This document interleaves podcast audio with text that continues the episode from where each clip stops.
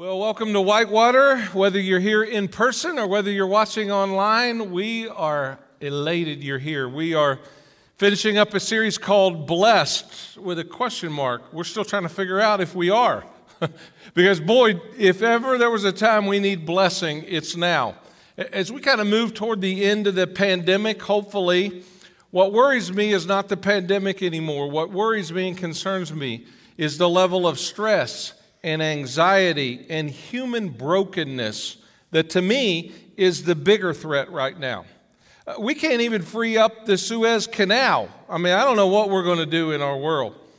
I just read this week that one surprising byproduct of the pandemic is that it has caused a challenge for dentists and people. It's caused a spike in chipped and cracked teeth. Are you aware of this? Of the dentists surveyed by the American Dental Association Institute, 71% of people reported an increase in teeth grinding and clenching, and 63% reported an increase in chipped and cracked teeth over a COVID period in the last 12 months. I think it's from watching the news every night and just like clenched teeth, grinding teeth. So, the principles that we have been covering of living a blessed life could not be more practical, could not be more timely, could not be more powerful for you. There's a book that I've been delving into, actually, did a deep dive into it this week in preparation for our beatitude on the battle that we're going to talk about today the battle beatitude. But this book has pretty much changed my life. You may not have heard of it. It's really helped me in my spiritual formation. If you're a history buff, you'll really love it. It's called Foxe's Book of Martyrs. Whenever I am prone to complain, which I might do a little today, I get right sized real quick by reading the stories in Foxe's Book of Martyrs. This book contains stories, actual stories in history of Christians through the ages who have died and been persecuted and martyred for their faith. Don't read it at night. That's all I'm saying before you go to bed. You may not have even heard of it, but it has been so helpful in strengthening my resolve. In that book, Foxe's Book of Martyrs, there's a story of a guy named William Tyndale. You may not have heard of William Tyndale, but you are enjoying the benefit of his work because when I hold my Bible in my hand here and you hold yours, either electronically or in leather paper, you are holding the result of Tyndale's work. I'll tell you why. Tyndale was born in 1494. He was a well educated scholar who just bristled at the barriers to get a readable translation of the Bible in the hands of regular common people. Up to that time, literally, the Bible was chained to the pulpit. It was written in Greek or Hebrew or Latin, another language. Only the priest could read it and understand it. That created a problem because the church started doing stuff that might not square with the Bible, but the people in the pew didn't know it. Only the priests could read it. In fact, I know you're not going to believe this, to have and own a Bible in their day was a crime. And Tyndale set out to fix that. Oh, how casually you hold this Bible. People have died so you could read this, and some of us don't. The person that doesn't read is no better off than the person that can't read. You know that, right? People have paid a price for you to hold this in your hand, and Tyndale paid that price. Tyndale had to go into hiding in Germany to translate the New Testament in 1525. He was eventually betrayed by a friend that he trusted who turned him in for bounty, and subsequently, Tyndale was put in prison in a castle near Brussels where he suffered, suffered in this dark and damp cell for 18 months before standing trial.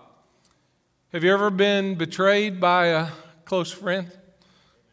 Have you ever been hurt? Some of us have here in the room or watching online. Have you ever been hurt by the institutional church? You and William Tyndale would be in good company.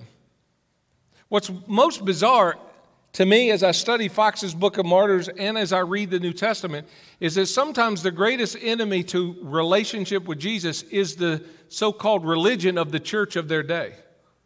The church, the place that should be the funnel, the fuel of encouragement, suddenly becomes the place of persecution.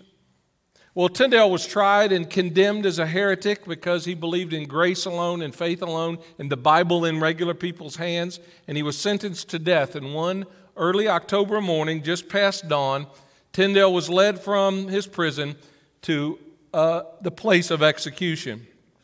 It was a stake that he was tied to. He was offered one last offer to recant, which he did not. Here's a picture of that scene, that grisly, ghostly scene that day. Secured to a stake surrounded by brush and logs, Tyndale, one of it bold in life and bold in death, the last uttered prayer that he prayed before he was martyred was this Lord, open the King of England's eyes. Shortly thereafter, the executioner snapped hard on the rope, strangling Tyndale before the blaze consumed his body. Just so you could read the Bible, friend just so you can know the truth that will set you free. So, part B, were the eyes of the King of England finally opened to Tyndale's English version and translation of the Bible? Indeed, they were. Just two years after Tyndale's death, King Henry authorized the distribution of the Matthew Bible, they called it, much of it Tyndale's work. And in 1539, all the printers and sellers of the books in England were ordered by the king to provide a Bible in the English tongue and language to everyone who wanted one. Tyndale's dream, his martyrdom, his last earthly appeal had come true. I just thought I'd sit here for a few minutes this morning and be real with you kind of process the beatitude that we come to, the last one on our list, and share. I hope you hear it a little from my heart. Jesus' words in today's beatitude, I call it the battle beatitude, came true that day when William Tyndale died. It has come true many other times. It may very well come true for you before this year, this day, this age is over. Let me read it to you Matthew 5, verse 10. Blessed are those who are persecuted because of righteousness, for theirs is the kingdom of heaven. Blessed are you when men in, and people insult you. Anybody here been insulted? Persecute you. Falsely say all kinds of evil against you because of me. Oh, have you been talked about by the best? Mm, I have. Rejoice and be glad because great is your reward in heaven. For in the same way they persecuted the prophets who were before you. Blessed are the persecuted. Wow. We have covered seven different qualities of a blessed life. And as we come to this last beatitude, we find that each one has kind of been building on the other. do you wonder why Jesus saved this one? Blessed are those who are persecuted for last. Maybe it was because if he said this first, everybody would have run for the hills. I'm not going to stick around for the rest. I think he knew that if a person truly possesses the first seven qualities, the result is going to be persecution. When we are poor in spirit, look at all the ground we've covered as we've ventured up to this mountain, the Sermon on the Mount. Blessed are the pure in spirit. When we're poor in spirit, when we mourn, when we're meek, when we hunger and thirst for righteousness, when we're filled, when we show mercy, when we're pure in heart, when we are peacemakers. Man, what a great uh, sermon and message and experience worship service last week to talk about peacemakers. Still hearing wonderful things about those who are making good trouble. When, but when we are peacemakers, when we're all these things, Jesus says the result is going to be persecution. Now, most of us in this room and watching online will never be burned at the stake like Tyndale. We will never be thrown into a lion's den like Daniel. We'll never be dipped in wax as some early Christians were by the Emperor Nero and then literally lit on fire to eliminate his Roman gardens. That actually happened. That may never be our lot, but there will absolutely if you follow Jesus, be times we are mocked and slandered and misunderstood and persecuted and oppressed and discouraged and discriminated against because of our relationship with Jesus. 2 Timothy 3:12 says all that live godly in Christ Jesus will suffer persecution. All. That sounds pretty inevitable to me. Not some, all. Now let me hasten to say I'm not talking about pseudo persecution. I'm talking about real persecution. And this may shock you to know this today because we're pretty sheltered. We're pretty spoiled here in greater Cincinnati, in the good old US of A, actually. It may shock you to know that there is active per- persecution occurring right now as I speak in our world. According to the ministry Open Doors, in just the last year, listen to this, in just the last year, there have been 4,761 Christians killed for their faith. 4,761 that they are aware of, martyred for their faith. Let that sink in. Over 4,400 churches or other Christian buildings have been attacked or burned up. Think about that. We actually have whitewater missionary partners who are working in extreme Muslim countries like Sri Lanka and India and Africa and the Middle East, working in cultures that are hostile to Jesus. It's dangerous to say the name of Jesus. We have brothers and sisters in communist countries who are suffering and being oppressed and opposed and imprisoned and even dying for their faith every single day. The words of Jesus are coming true. If you want your eyes open this week, just check out a website called The Voice of the Martyrs at persecution.com. The Voice of the Martyrs, because they need a voice at persecution.com. In this text today, I think Jesus is bringing comfort to those who were listening then and those who are listening now who have been persecuted because of the gospel of Jesus Christ. And Jesus says, Hey, listen, I have good news for you. You can rejoice over rejection. What? That's right. Great is your reward in heaven, and the kingdom of God will come to you. Now, why does Jesus say this? He's saying this because the path of the cross is the road of suffering. I want to give you a little clue. For those of you watching online who are brand new, those of you in this building, brand new first time, I want to just kind of give you a heads up right now. Following the way of Jesus is the way of suffering. You can't have the crown of life without the crown of thorns. Following Jesus is not always convenient. Sometimes early, I think I even tried it, did it early in my ministry. I'll just take Jesus as a way to woo people. Just take Jesus. Everything will be okay. No, it won't. It might just get harder. The truth sets you free, but first it will make you miserable. Oh, there are blessings from following Jesus. I'm going to give you some, both here and there in heaven. But there is a cost that comes with a commitment to Christ. Make no mistake about it. The bar is pretty high. So, are you going to follow Jesus just when it's going good for you? What good is that? My question is are you going to follow Jesus when all hell breaks loose in your life? When you don't get the raise, when you do lose the job, when you don't get the house, when everybody and everyone is running away from you instead of toward you, when things didn't work out, when you pray and you can't hear from God, will you still follow Jesus then? In fact, if you're not getting any pushback at all, there's a problem in your life. If you're not getting any persecution, we need to have a little talk, okay? That means you're no threat to the devil or anybody else. I heard about a pastor who was giving a sermon on Satan and how he works on us and tempts us. And one church member came up after the pastor's message and said, Hey, Pastor, I don't know what you're talking about. The devil never bothers me. To which the pastor said, Well, two people walking in the same direction on the same road seldom bump into each other. If you're not suffering for any persecution, you know what? You're not confronting society, you're reflecting society. Big difference. It's hard to follow Jesus. It, it, it's a fulfillment that only those who follow the crucified Lord know. But, friend, this life is not the rewarding place. This is the rehearsal. This is not a playground, this is a battleground.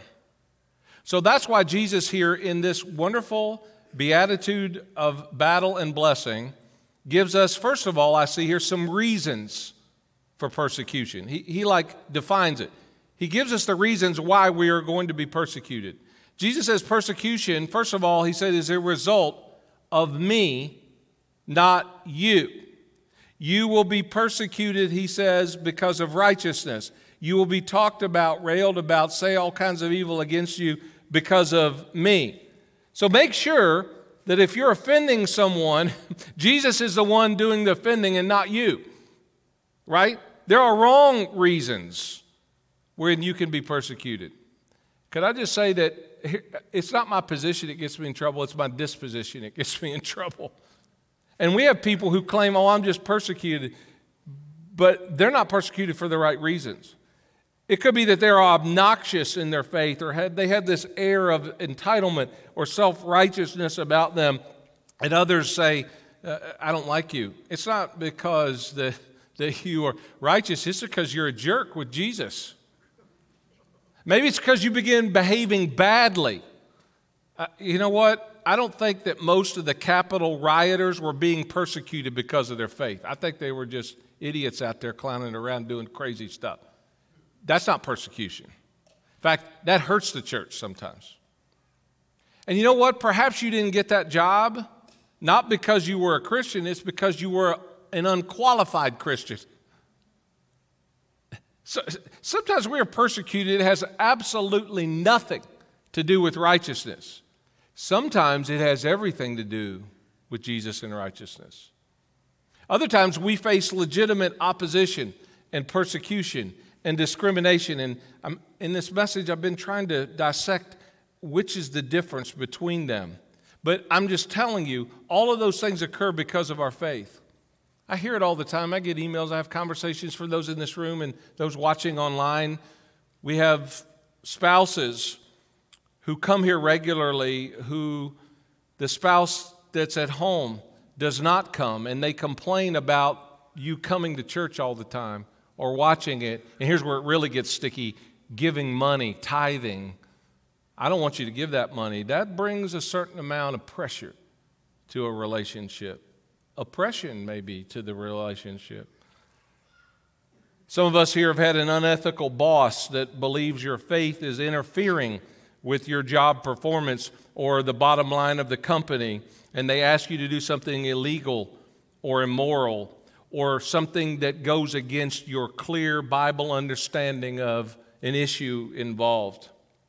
And people have lost their jobs in our church because of that. Maybe especially for young people, this is important. Friends are important. As you get older, what you find is I don't need that many friends. I just, my idea of a good evening when you get older is not a bunch of people at my house. But when you're younger, friends that you have, or so called friends, soon realize that you follow Jesus and that their value system and your value system do not match, and so they poke fun at you and don't invite you or include you because the, your values are not compatible with theirs. Some of our wonderful students in student ministry right now, Reed Sapp and our team could tell you, we have students right now that are bullied at their school because of their stand for Jesus Christ. We ought to lift up our students who are trying to live for Jesus in a culture that is putrid and so whacked out compared to the way some of us grew up. And I've been increasingly alarmed about a cancel culture in our world that seems to be persecuting anyone of faith that doesn't agree with their enlightened worldview. If, if you need an example of that, you only have to come to the NCAA tournament this year. Just Google the online chatter about whether Oral Roberts University basketball team should be allowed to play in the NCAA tournament. And it wasn't because they beat Ohio State University either. I just want you to know. articles and people have said they're dangerous to America because of their fundamental beliefs on marriage and other social issues. It's a different world, friend. My friend Caleb Kaltenbach, raised by uh, three lesbian homosexual parents who became a preacher, wonderful guy to talk about grace and truth and the tension in that issue. He's spoken here. He is now preparing my pastor friends and preparing the church right now for the arrival of the ramifications of this new Equality Act making its way through Congress. You ought to pay attention to this. It has the potential to radically ramp up oppression, discrimination, persecution against those who believe this book. Friends, I am predicting to you, I'm not a prophet, I am predicting to you that it's going to get harder in coming days and years to be a Christ follower, not easier. Get ready. The wonderful seat of comfort that the church and all of us who follow Jesus have been allowed to sit in is fading away. And I predict that if things don't change, churches will not be immune. I predict that churches in the not too distant future will lose their tax exempt status. It'll be revoked because of our stand on the scripture. That doesn't really worry me. You know why? If the only reason you're giving to Jesus in the church is to get a tax write off, we got to have a conversation. Come on. I think that day is coming. I think the day, you will see the day soon where pastors are fined, maybe even put in jail for simply preaching the truth of the words of this book because it's branded as intolerant and harmful to society. You say, David, that's bad news. Uh uh-uh, uh it's good news. you know when the church was at its best? When persecution was at its worst. There's something about this ease of when we're in Zion, when everything likes us and everybody likes us, that the church just kind of goes inward and gets, gets compromised. Persecution has a way of defining who's in, who's out, and why. And if judgment begins in the world, Paul says judgment has to begin in the church. That's the reason why we're going to be persecuted, friend. Just write this down. My children, my grandchildren, your grandchildren are going to grow up in a different world. I predict a culture that's hostile to the faith. So Jesus' words are coming to pass right now. So he gives us his reasons, but also Jesus also gives us some rewards for persecution. Did you catch that? He says, Blessed are those persecuted for righteousness, because theirs is the kingdom of heaven. In other words, we get to enjoy the kingdom of heaven. Rejoice and be glad, he says. What? That seems counterintuitive. What are you talking about? Be glad when you're persecuted? No way. David, how do you explain that? See, here's how I explain it. The kingdom of God, the Bible, is full of paradoxes. To live, you have to die to self. To receive, you have to give. The first will be last, the greatest will be servant. And this is one of those paradoxes, this beautiful paradox, that when we are persecuted, we have rejoicing and not moaning and griping. Peter and John in the New Testament were thrown in prison once by the religious leaders for preaching the gospel. This angel miraculously got them out, and they went right back out and started preaching about Jesus. The Apostle Paul preached so boldly about Jesus, they, drug, they stoned him and drug him out of city and left him for dead. he came back to life, and you know what he did? He went right back in the city. He wasn't done with his sermon. What do you do with a guy that can't be killed? Who says, Go ahead, kill me. I've been wanting to go to heaven. But until he takes me or out of here, you're going to hear about Jesus. Oh, that's bold. Well, Peter and John, they're bold. They arrested him again. This time they had him flogged. That's not a pleasurable experience. But they did not consider it a disadvantage, it says. In fact, here in Acts 5:41 it says the apostles left the Sanhedrin rejoicing because they had been counted worthy of suffering disgrace for the name. There is this sanctified, weird kind of joy and fulfillment in picking up and carrying your cross for Jesus. Yes, there will be rewards someday in heaven, and I can't wait to get there. But there are real rewards right here and now on earth too. You will see those of you who suffer, who lean into Jesus, you and sacrifice something for him. You will see the kingdom come in your life. You will see the word and the work of God displayed in your life. You will see how God uses this struggle and this pain for his glory and your good. You will have a brilliant, powerful testimony uh, that, of, of endurance as people watch you and decide if you really are a Christian or not based on how it's going. Some of the greatest testimonies that some of you will ever give are when you are suffering for Jesus Christ. Some of the greatest uh, uh, times of testing will produce the greatest times of witnessing because they're going to ask, they're going to find out those people who say and think that they're Christians, people are going to find out if you really are based on your attitude and your spirit as you move through the way of the cross. Wow. The kingdom will come, it'll be seen in your life powerfully if you take the words of Jesus literally. And this happened in the early church, it happened with the early church. The persecution they received caused them to spread out geographically and advance the mission of the church. What Satan meant for evil, God used and meant it for good. I've been really weighing and thinking about this very subject right here. I'll tell you why. Because we in America, we're used to having uh, favored status. We uh, here in America, we're used to being on the home team.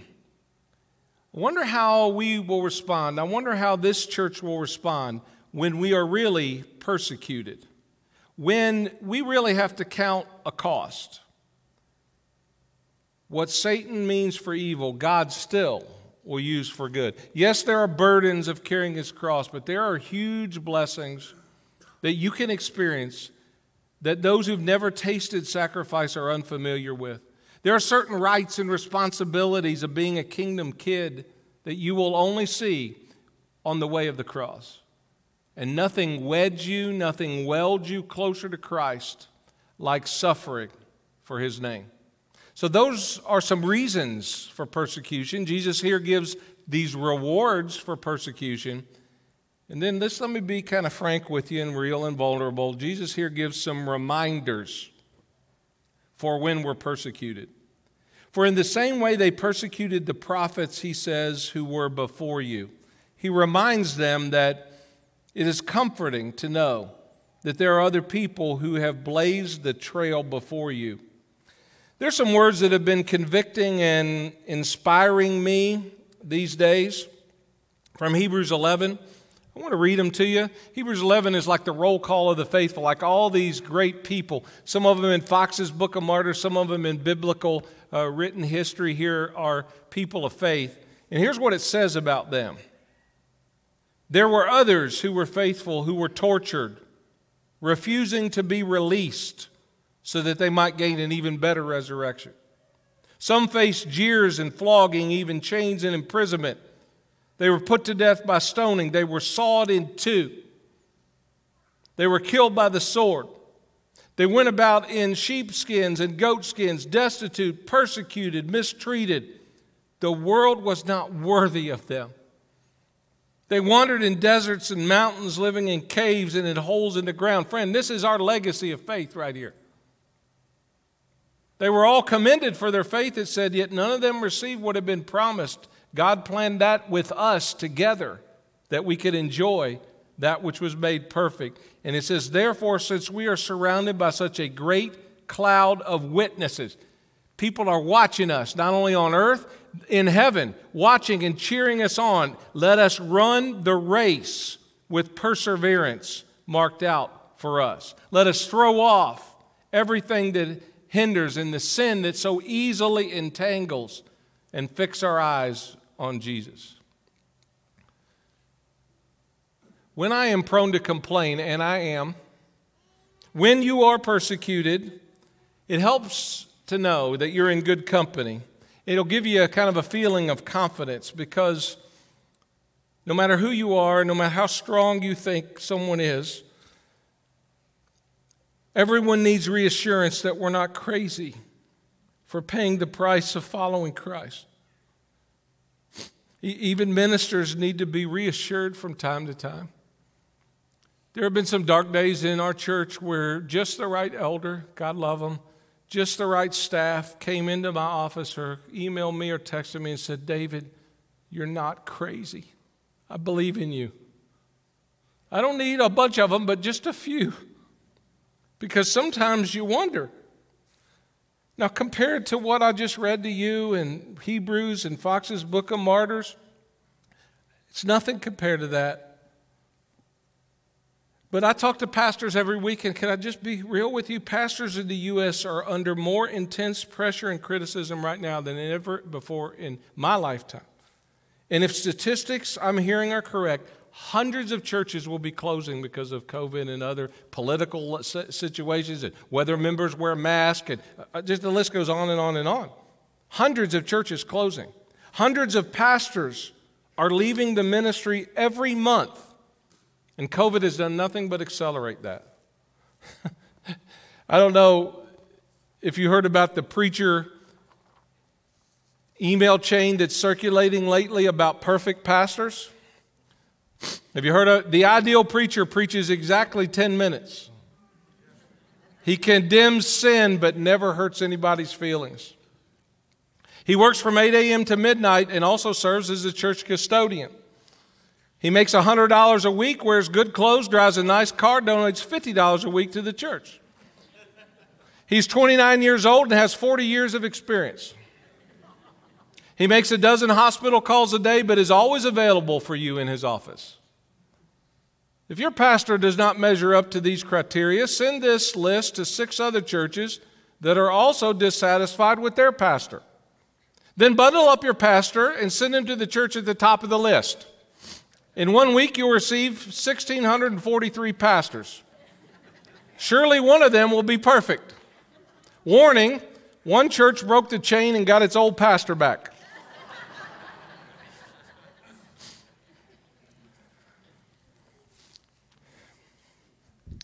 kind of an old samurai in ministry now. I got to tell you something. I have seen a lot in my day, and it's never been harder to be a leader of anything, but especially the church right now. It's never been harder to be a pastor. It's never been harder to be a missionary. It's never been harder to be a Christian businessman. It's never been harder to be a staff on this church or any church. It's never been harder to be an elder. You have no idea the weight and the pushback and the criticism that comes in the chair that I sit in and that so many others sit in. And this is a wonderful church. Not a perfect church, but a wonderful church. You have no idea the things that I have tried to endure on some days to make changes that were necessary and keep this church healthy. It's a price I'm so willing to pay. It's so worth it. You're going to find out why at the end of our service today with a story. But this is not for the faint of heart. I got an anonymous letter addressed this way to me David, son of Satan. that'll make your day. Friend, I'm not perfect. Trust me, sometimes that criticism is so well deserved but sometimes it isn't. Sometimes people are mad at the world, they're mad at themselves, they're mad at their spouse, they're mad at the government, they're mad at God. I just happen to be the one that represents Him in front of them. Close friends that I did life with and traveled with have betrayed me, went on social media and talked bad about the church. I've had people actually say, David, I like you, I just don't like the church. It's like saying, David, I like you, but I don't like your wife. You are me. I am you. I, have lost count of the number of church members just kind of we've done life with, and they just walk away. Maybe they had a good reason, but sometimes they don't. We've had a number of people leave the church over my tenure here, 18 years, for preaching a very strong biblical truth uh, message in a compromised world where everybody in the culture says that's right and we say Jesus says it's wrong. And what's bizarre is we've had folks depart because they think we preach too much grace here. Like, David, you'll take anybody. That's right. We're taking you, okay? We're going to take anybody.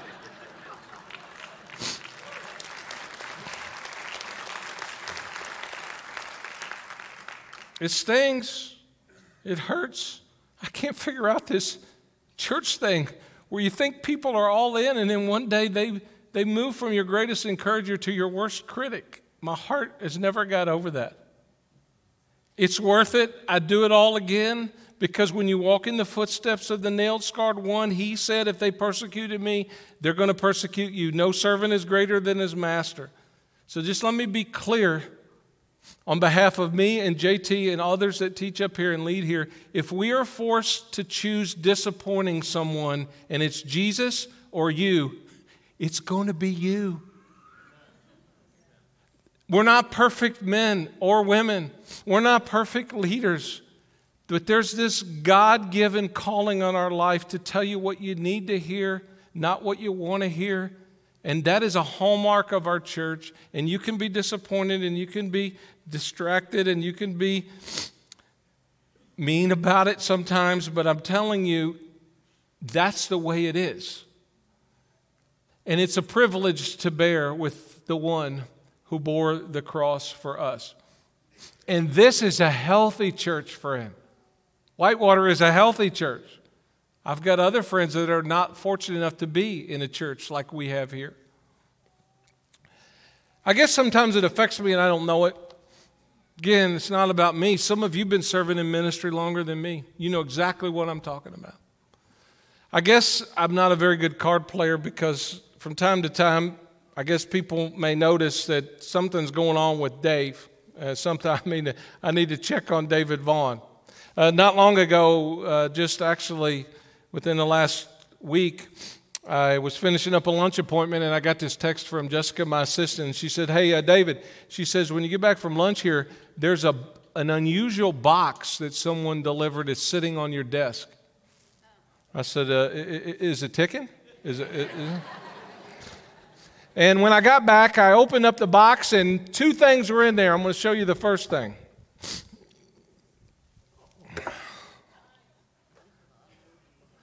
this gladiator helmet.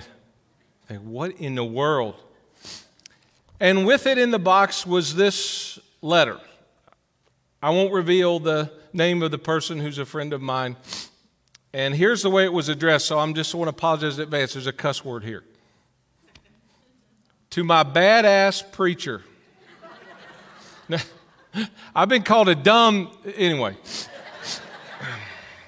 I know last year was hard on you and I cannot take away the pain of what people can cause. We need to look at the cross, though. Jesus let people beat him, mock him, spit on him, nail him to a cross, all for the love of us.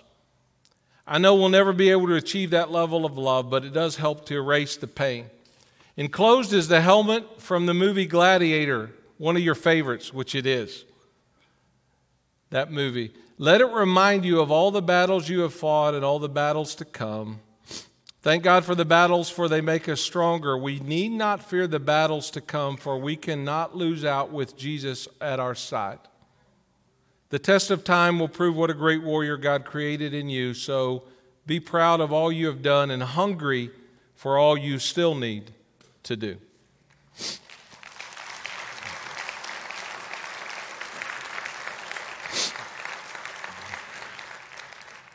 It's a little bit better than Jesus, uh, than David, son of Satan. Uh, that just went over a little better. So I have had this in my office. I've been watching it and looking at it on good days and bad days.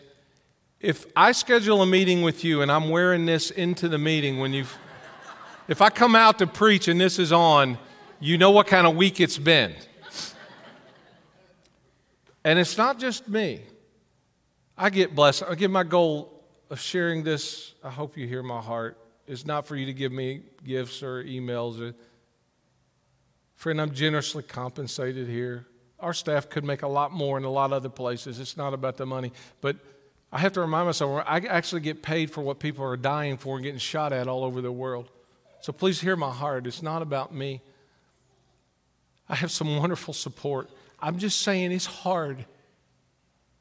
And I don't think I have all the answers, and it's hard for a lot of reasons for me, for a lot of reasons. But I've decided I'm going to stay in the battle. I don't want to be a casualty. I can't turn back now. I've come too far to turn back now. I bet you have too. That's why I've learned that following Jesus starts out as fun. Oh, it's fun. But then it becomes work and then it becomes war. Nobody ever told me that. I thought it was going to be fun all the time. No, it's a lot of work, it's a lot of warring. And I think that's why Peter wrote this little verse in 1 Peter's first letter. He's writing during the time of the real gladiators, by the way, when Nero was the emperor of Rome. Nero loved torturing Christians.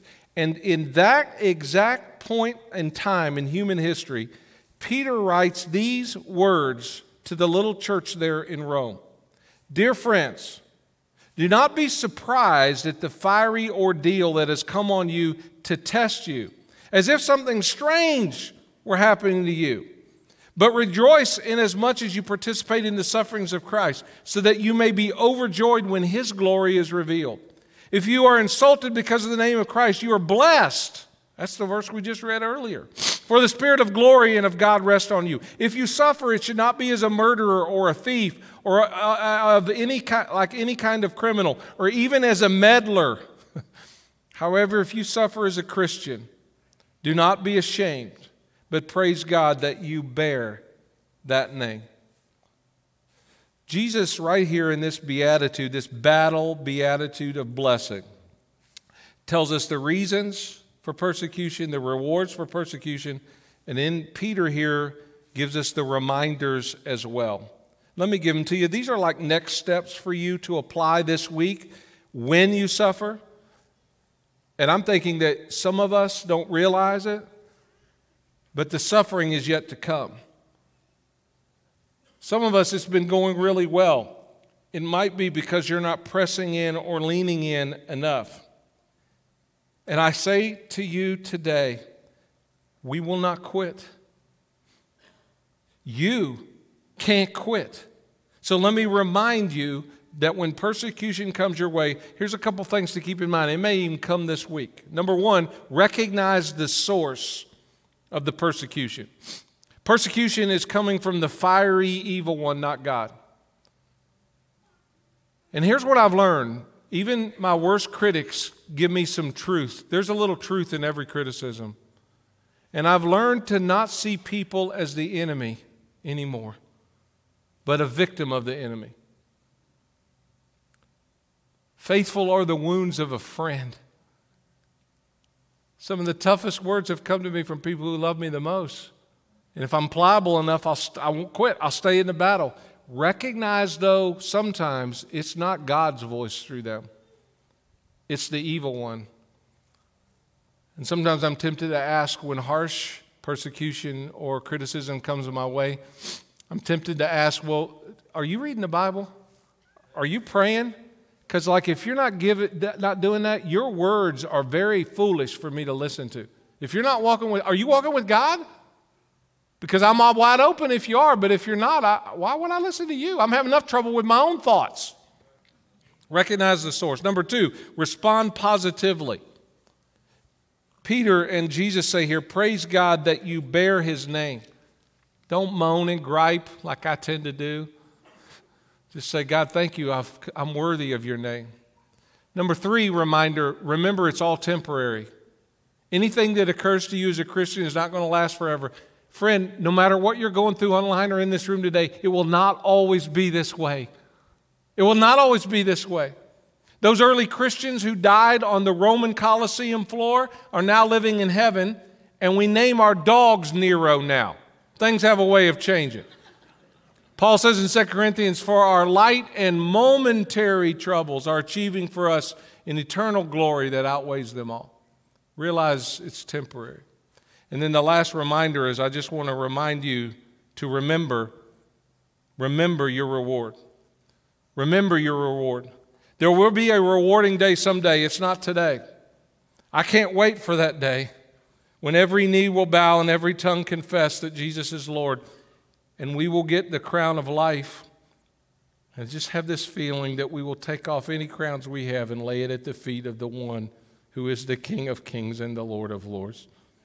Revelation 2 says, Do not be afraid of what you are about to suffer. The devil will put some of you in prison to test you. You'll suffer persecution for 10 days, a complete day, time of period. Be faithful even to the point of death, and I'll give you life as your victor's crown. There are some burdens for following Jesus, but let me tell you, there's some blessings from following Jesus. And never forget that God's rewards are always better than Satan's bargains.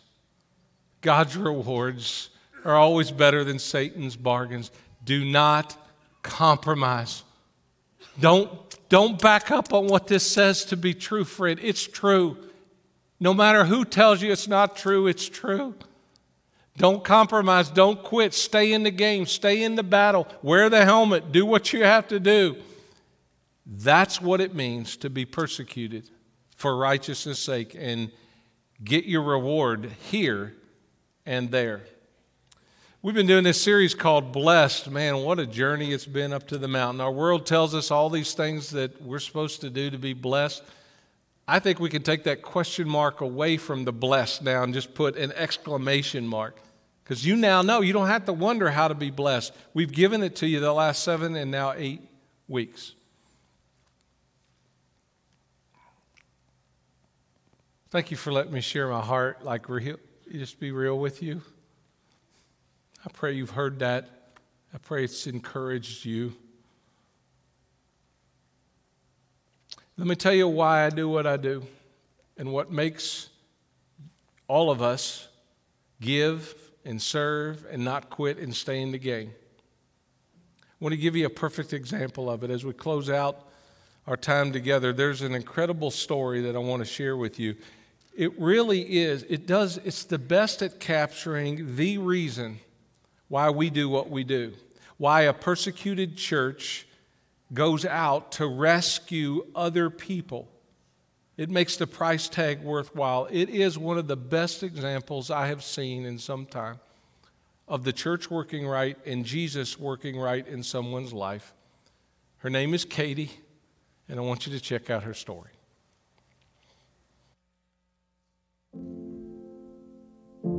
I lost my my stepdad uh, when I was 17 from an overdose. Um, nine months later, my mom died from drugs.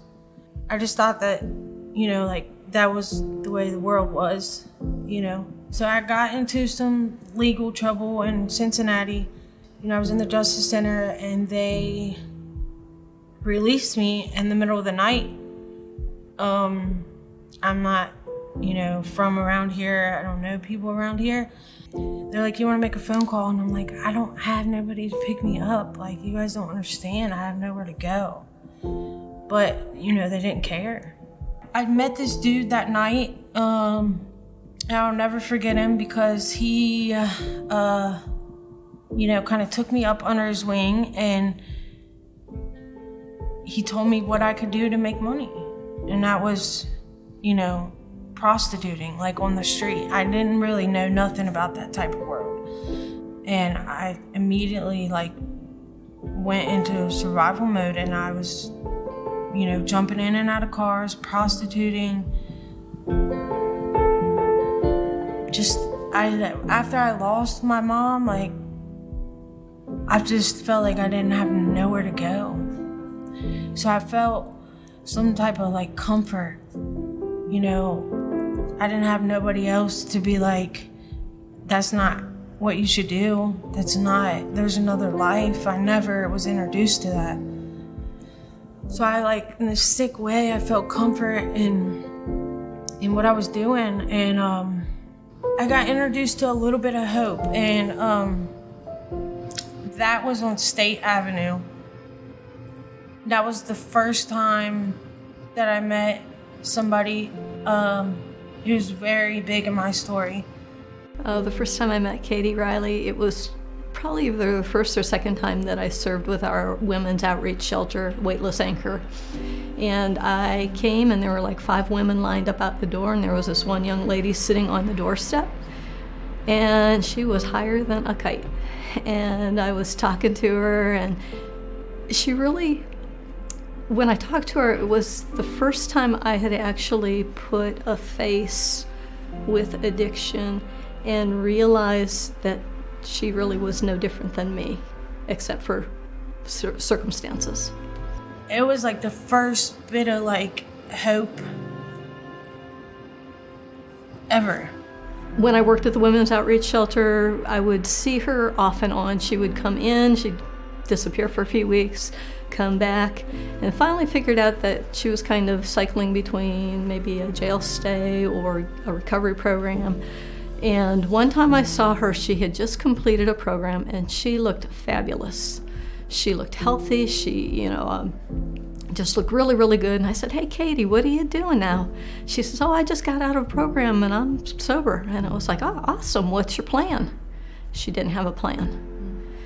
And you know, if you don't have a plan, you're going to end up doing the same thing that you were doing before. So I end up really getting into like a lot of like legal trouble. But I stayed in jail for about a year this time. That was the longest time. You know, it's usually in and out, in and out. Uh, it, it just never was enough time. And I just still think to this day, I'm like, God just orchestrated like all that because he knew I needed longer than a month. Like, and Miss Joanne kept coming every Thursday. She came to see me for a whole year. Each week we would speak hope to her. We would speak something from God's word to her. We would encourage her in whatever way we could. Some weeks were really, really good. Some weeks she was really, really low. Um, but overall, you could just see growth happening in her and her trust in the Lord growing and her um, desire to have a better life. And then, like, I don't know, it just it just happened, you know. Miss Jonah was like, um, "You want to fill out this application for a redeemed home?"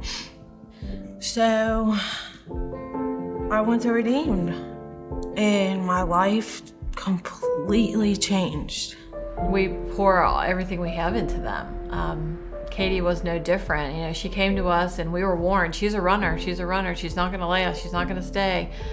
And she did. And she just day after day after day just kept showing up to the dining room table for morning hmm. devotion. She just kept showing up to DBT class every day and the more she learned, the more she wanted and it just kept hmm. growing and I mean, they taught me like what families really were supposed to do. Like we ate dinner together.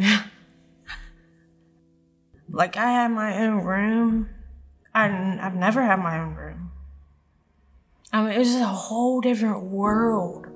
I'm 29. I didn't know. I've never filed taxes. Like I don't, know about this world. Like, and I always say world because that's how it really feels.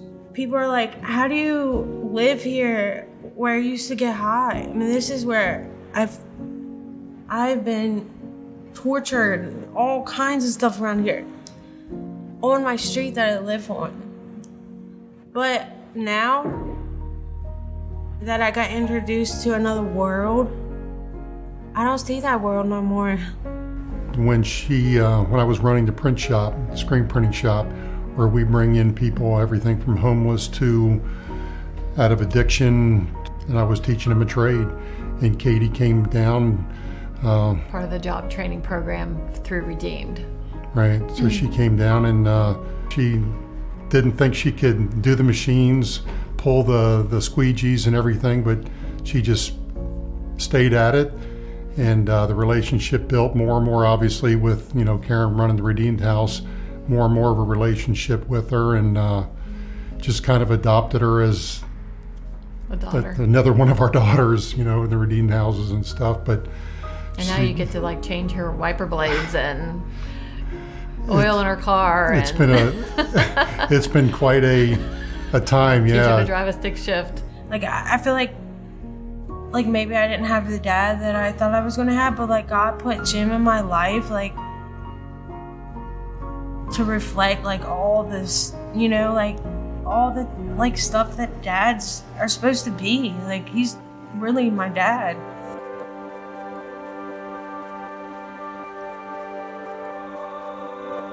So my name is Ryan Berg, and I serve as the CEO of the Aruna Project. And Aruna is actually a Hindi word that means bright morning sun, and it essentially is the metaphor for the dawning of a new day for the women that we that we serve.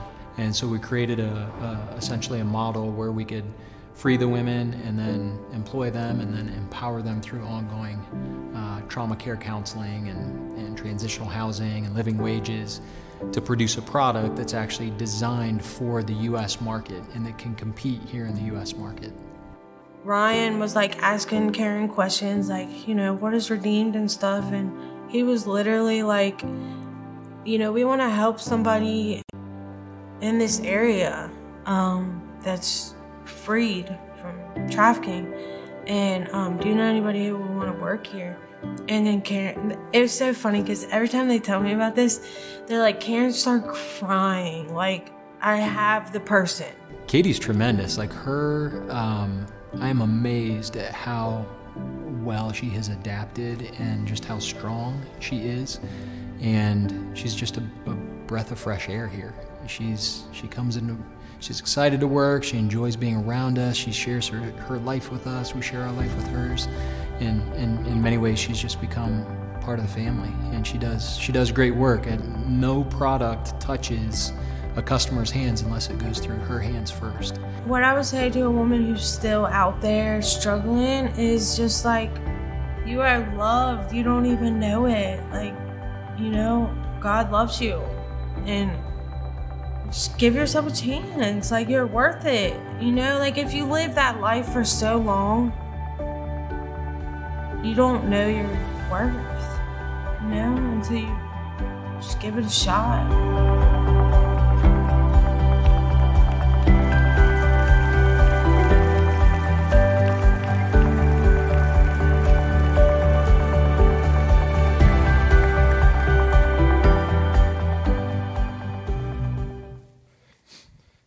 I'm so proud of Katie and her courage.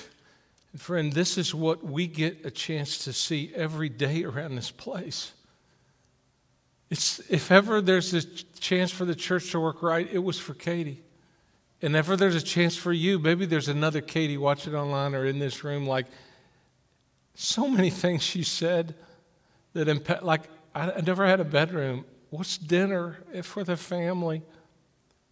Nobody told me I was worth it. You are.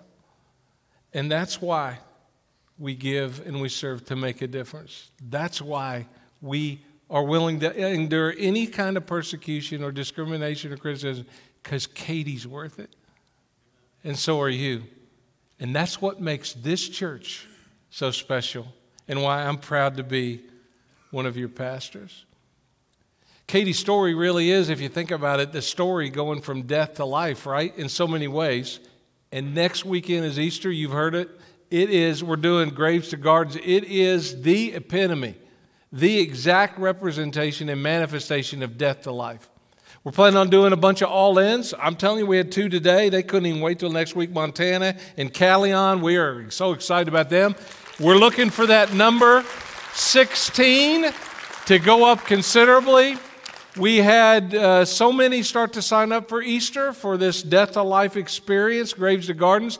Uh, you know, evidently you believe John. He said, if you sign up, I'll preach less time. I'm not telling you. He's like serious, and you were serious, and so you signed up. And so next Sunday, two of our services, because of social distancing, the other thing already filled up. So we decided we got to do something about this. So we added not one, but two services on Saturday. So if you were on the waiting list and you couldn't get in for Sunday, go back online now, sign up for a new available time. We need you to sign up to be here. We need you to sign up to serve because we're adding additional services. We're doing all in. We have lots of extra stuff to do. Uh, and, uh, and make sure our guests next week have the greatest experience ever that we are inviting. So I am asking you to pray like never before this week for Easter. People will be in heaven because of what you pray and what you give and what you serve and what you do. That's the gardens and the graves that we're going to be talking about next week. And I just love Katie's story. It's the most favorite part that I see of what I get to do uh, because I get, along with our staff, a front row seat. And so we're, to the degree you can get a peek behind what is the church working right, that's it. And would to God that we would always be working right in that way. In just a moment, we're going to dismiss you. We ask you to just kind of stay seated, and our ushers will come from the back to do that. If you have faith questions, maybe you're ready to go all in, maybe that number might go up from 16 there today. I saw Tizovich in the water. He's still got a wet shirt. He's still got his shoes off, I think. Anyway, uh, he's ready to jump back in there. But if you want to wait next week, please call us. Please email us. Please get online and register so we can follow up. Maybe you want to talk to somebody up front down here about baptism and about Jesus. So we're, we're here to serve you. So uh, if I could just pray, and I'm going to pray a blessing over you as you leave and a, pray, a prayer of blessing over our week together. God, thank you that we're in the battle together, that greater is He that is in us than He that is in the world. We thank you for Katie, and we ask for your protection now surrounding her as she is now going to has moved from the land of the dying to the land of the living, and now she's in the battle of her life. So, God, there'll be people coming up next week to go all in, we pray. I have no idea who or how many. We're going to offer the invitation. So, it'll be a huge battleground here in this real estate next week, fighting for the redemptive souls of men and women. So I ask God for our church to work right, to make that work right, and we need to follow up with them. And God, I thank you for the privilege of being a pastor here. Just the ability for me to be real and honest is so freeing. And so, God, I thank you that uh, we're all in this together ser- serving you. And I thank you for the church that you died for and walked to the cross for.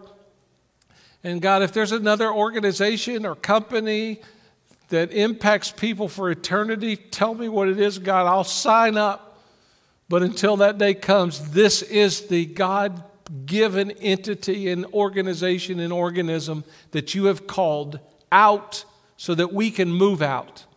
So help us, God, together right now. But we are most the church when we scatter and leave these doors and these walls. So help us to go knowing it will not always be appreciated, knowing we will be challenged, knowing we're in the battle for our lives. Help us to intervene in the battles for, with other people. And now we are grateful for any and all who have come and watched us online. And we ask this now in Jesus' name. Amen. God bless you. We'll see you next week.